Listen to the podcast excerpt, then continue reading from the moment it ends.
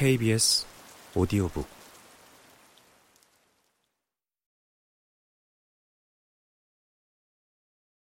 이런 문제에 혼란을 느낀 사람은 절대 나만이 아니다. 작가, 화가, 영화 제작자, 작곡가 등이 이런저런 방식으로 고독이라는 주제를 탐구하고 그곳에 통달하고자 했고, 그것이 야기하는 이슈들을 다루려고 노력했다. 그때 나는 이미지를 사랑하고 다른 곳에서 찾지 못하는 위안을 그 속에서 찾기 시작했으므로 대부분의 탐색이 시각예술 분야에서 이루어졌다. 나는 다른 사람들이 나와 같은 상황에 놓였다는 물리적 증거와 관련 요소들을 찾고 싶었으며 맨해튼에 머무르는 동안 고독에 시달리거나 그것을 표현한 것으로 보이는 예술 작품들을 모았다. 특히 현대 도시에서 표현된 고독에 그 중에서도 무엇보다 지난 70여 년 동안 뉴욕에서 표현된 것에 집중했다.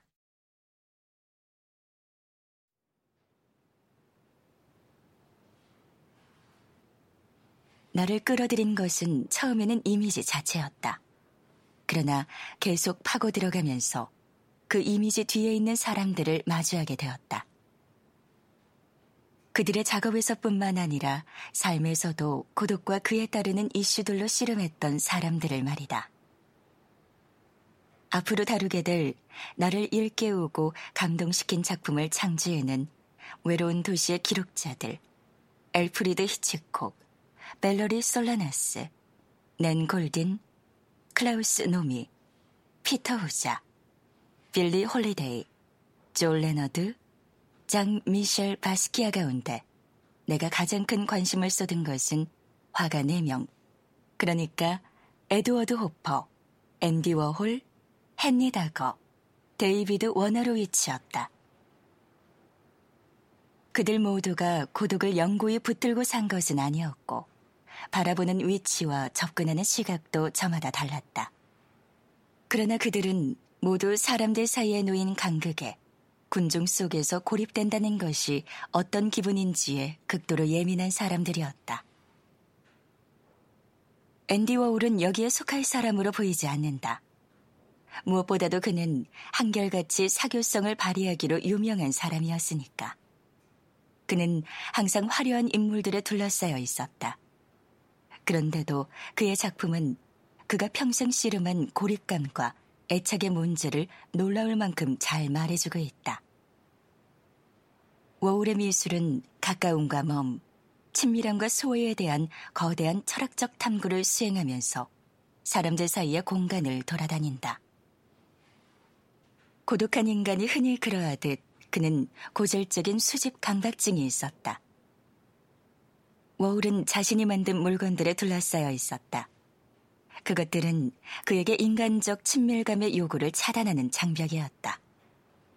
그는 신체 접촉을 두려워해서 외출할 때마다 거의 언제나 카메라와 녹음기를 갑옷처럼 지니고 다녔고, 그것들로 다른 사람들과의 접촉을 피하거나 완화했다. 이른바 연결성의 세계라는 우리 시대에 테크놀로지가 어떻게 활용되는지를 잘 조명해주는 행동이다. 자벽부이자 아웃사이더 아티스트였던 헨리 다거는 그 정반대 자리를 차지했다.